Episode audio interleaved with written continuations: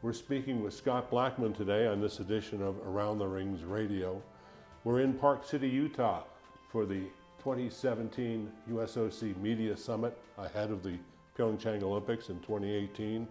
Several hundred media from around the U.S., around the world, are here to find out what's going on with the U.S. Olympic team preparations for Pyeongchang. We'll be one of the major players in those Olympic Games. Uh, always issues associated with the last months, the lead up to any Olympic Games. And uh, Scott Blackmun is here to talk about some of that and the work that the uh, USOC is involved with right now. Thanks for joining us today, Scott. It's great to be here, Ed, and thank you for being here. Your, your, your questions that you heard today at the press conference uh, involve some serious issues, uh, Russian doping, and uh, on the security front, whether athletes will be safe there if these military tensions, these tensions between the U.S. and North Korea persist. Um, not much you can do about that as U.S. Olympic Committee. Um, how do you deal with the questions, the concerns that arise from all of this? You know, each each set of games has a unique set of challenges. So we had different challenges in London than we had in Sochi than we had in in Rio. And interestingly, you know, we expect these games to be some of the most safe and, and secure ever. Um, our people on the ground uh, in Seoul and in Pyeongchang uh, expect very, very little trouble. Obviously, we're you know in the middle of some global tensions, which aren't for national Olympic committees to resolve. So it's our hope that you know our governments and, and the IOC can can manage this in a way that allows our athletes to be in the spotlight as opposed to uh, some of the other things that we've been hearing about. And, and a year ago with Rio de Janeiro, you had a different set of concerns as far as security would go. Yeah, I think I think in Rio we were obviously concerned about Zika. We were working hard on getting as much information as we could uh, into our athletes' hands. Uh, we were also concerned about safety and security of our athletes, especially if they left kind of the, the, the accredited areas um, of the system. Uh, we're fortunate we didn't have any really serious incidents down there. Um, but like I said, each, each games is very, very different, and we feel like um, Pyeongchang is going to be um, in, in great shape and doing a fantastic job of making sure that not only the venues but the, but the events are ready. Is there, is there any talk behind the scenes among your colleagues at other NOCs about this? What do you, what do you talk about when you deal with an issue like the uncertainty over Korea? Yeah, we, you know, we talk about you know, our, our concern over the implications for us globally. We, we don't talk about the implications for the games. We haven't had a single athlete uh, raise his or her hand and express concern to us. I think our athletes are focused just on preparing themselves for the games. Um, if things change, uh, if threats emerge that you know we're not aware of now, we'll certainly inform them. But you know, really, it's it's business as usual for us. And how would you evaluate overall this team as you look towards Pyeongchang compared with the group you brought to Sochi four years ago? We're, we're really excited. We've got about 240, uh, I think, projected to be on our Olympic team and about 75 on our Paralympic team.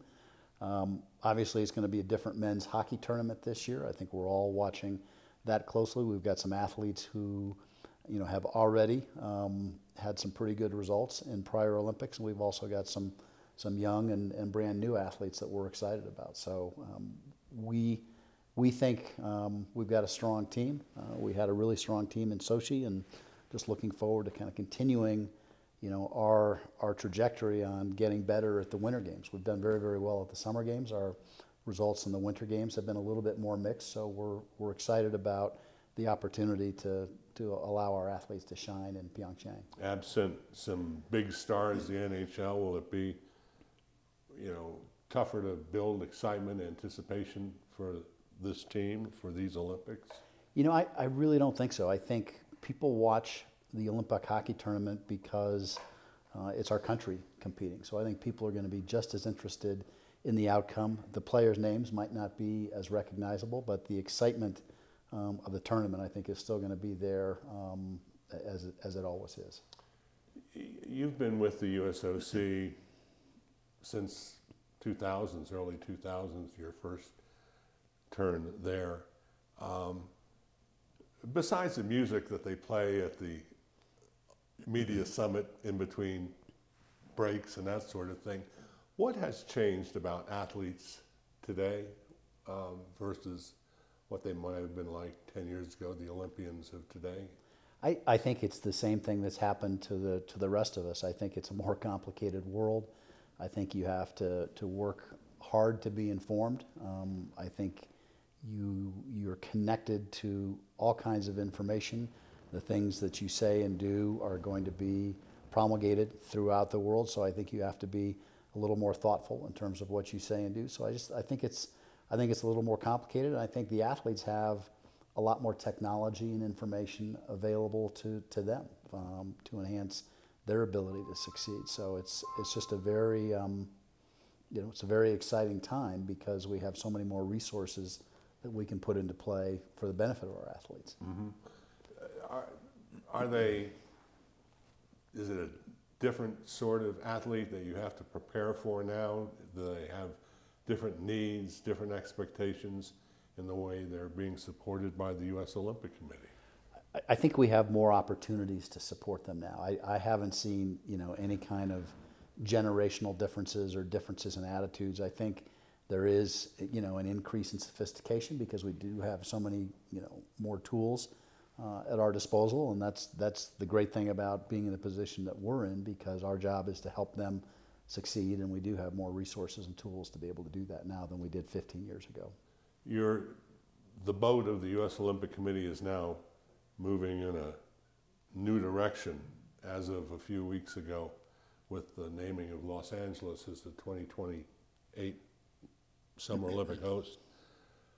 What does that do immediately right now for the organization of the USOC and your, your mission in the years ahead now? So that was that was a big deal. The fact that we're hosting in 2028, uh, it's something that we've been focused on for six or seven years, um, and really the fact that we've we've accomplished that goal.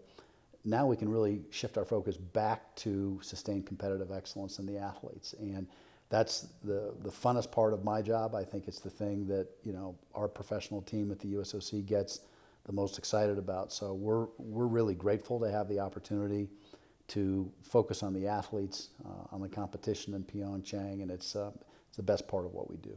So you won't have a bid to worry about, that kind of a distraction? Is that what you're saying? Uh, no, I think I think we're going to explore um, 2026 and, and 2030. Obviously, we have a, a partner um, in LA 2028, and we want to make sure that anything that we do strengthens um, them as opposed to creates challenges for them. So, you know, in consultation with them, we'll decide what we want to do vis-a-vis the possibility of a, of a winter bid. But we very much would like to have the Winter Games back in the United States. For the first time since the U.S. has been bidding for a Summer Olympic Games, I heard the chairman of the U.S. Olympic Committee say, We'd like to have a Winter Olympic Games come back to the United States sometime. Uh, first time you've been able to say that. Yeah, I think realistically, our discussions at the board level were more focused on the summer games. Uh, we were now lucky enough to be, you know, in a position where those games are going to be held in the United States in 2028. So think it's only logical to look at, you know, how we might fit a Winter Games bid into the rotation as well. Um, 32, is that a possibility? 26, is that the preference? Well, it'd be uh, 26 or 30, um, 30, and I yeah. think uh, at the end of the day, 30 might be a little easier uh, in terms of how it might fit together with with LA. But like I said, we are only now beginning to explore that. So um, I think what we're trying to do is keep keep all of our options open, make sure that we have a process that's fair for you know any U.S. city that's interested in, in bidding for the games. And so I think I think you'll see more than one U.S. city you know, participating in this initial phase of the of the 2026 campaign. But as far as uh, a bid for the games goes, would it be fair to say that the board has to take it up next, give you some direction, some idea about what to do next? Yeah, that's a, that's clearly a board level decision for us. Um, I think it's something we would only want to to move down the road if, if the board made a decision to pursue a Winter Games. And you have a board meeting coming up in October, so it would possibly will come up there. It, it clearly will be. I'm going to put that on the agenda for our meeting on October 13th, really just to get some initial reactions. Certainly, no decisions will be made um, in October, but we can at least begin a dialogue and begin to understand what the questions are, if nothing else. In Puerto Rico, dealing with a massive uh, disaster, catastrophe for the, for the island. Um, sport facilities are ruined. The country is in need of a lot of help. Uh, is the U.S. Olympic Committee considering any kind of aid or assistance or involved in providing some help to Puerto Rico? Yeah, we, we absolutely want to help, just like we did with, uh, with Haiti a few years ago. Uh, we haven't determined where our assistance could have the greatest impact. We obviously want to work closely with Pan Am Sports, you know, Neven Ilic and his team to make sure that what we're doing kind of complements what, what Paso and Pan Am Sports is doing. So, you know, our hearts go out to the people in, in Puerto Rico, um, and we will, we will definitely be doing something in support of helping them to rebuild their sports infrastructure. You're involved personally more with the Pan Am Sports Organization with your election to the executive board. Uh, What is your expectation of how the U.S. should be involved with this, with PASO? You know, we're, we're fortunate in that the, our role in the Olympic movement and in the region is significant, both from a, an athletic performance standpoint and a financial standpoint. So it's appropriate for us to be an active and engaged participant in the Olympic movement and in Pan Am sports, and it's certainly our intent to do that going forward. Um, Pan Am Sports is very fortunate that it has some assets that it can work with, and the objective has to be to make sure that we deploy those assets in a way that's going to have the greatest impact on the greatest number of countries um, in the Americas. And we're just now beginning to explore what those what those avenues might be. You have a region that has the most perhaps prosperous and successful Olympic Committee with some of the smallest and tiniest in the world. You know, how do you balance the resources or make the resources available that everybody can take advantage of the strengths of the hemisphere versus what needs to be done? Yeah, I think you hit the nail on the head. We have a lot of diverse countries who are members of PASO, and I think we have to use the administration of PASO and the organization to help the countries who you know haven't had as big a team in the Olympic Games uh, and haven't had as much success at the Olympic Games, and see if we can really help them build a sport infrastructure where they can have higher expectations going forward. We, you know, we want to be net contributors to PASO, uh, not recipients of aid from PASO, and so I think it's a it's a great opportunity for the United States to, you know, to play the role of of brother uh, and trying to help our siblings kind of reach a little bit higher. And there'll be a, an office in, in Miami before long, we understand, so that'll bring closer ties to the United States.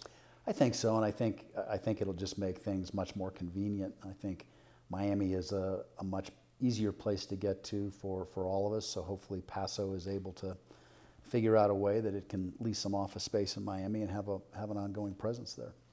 Uh, and just as you're talking about a Winter Olympics coming back to the United States, what about a Pan American Games coming to the U.S.? You know, it's funny. We have a, a number of cities that I think would be great hosts for the Pan Am Games. We have um, a handful of cities that would like to have a dialogue about bringing the Pan Am Games to the United States. So obviously, you know, we're we're fully subscribed through 2023, but that's something that we would we would think about in 2027 and beyond. Know, you would have a sort of let a have a open bidding process, that sort of thing. Let cities know that you're interested, or would you follow an IOC model where you would go into a con- consultative process? You know, I think again there we would we would want to at least begin a dialogue with our board of directors and see what their see what their appetite is. You know, with the Olympic Games in 2028, possibly 2026 or 2030.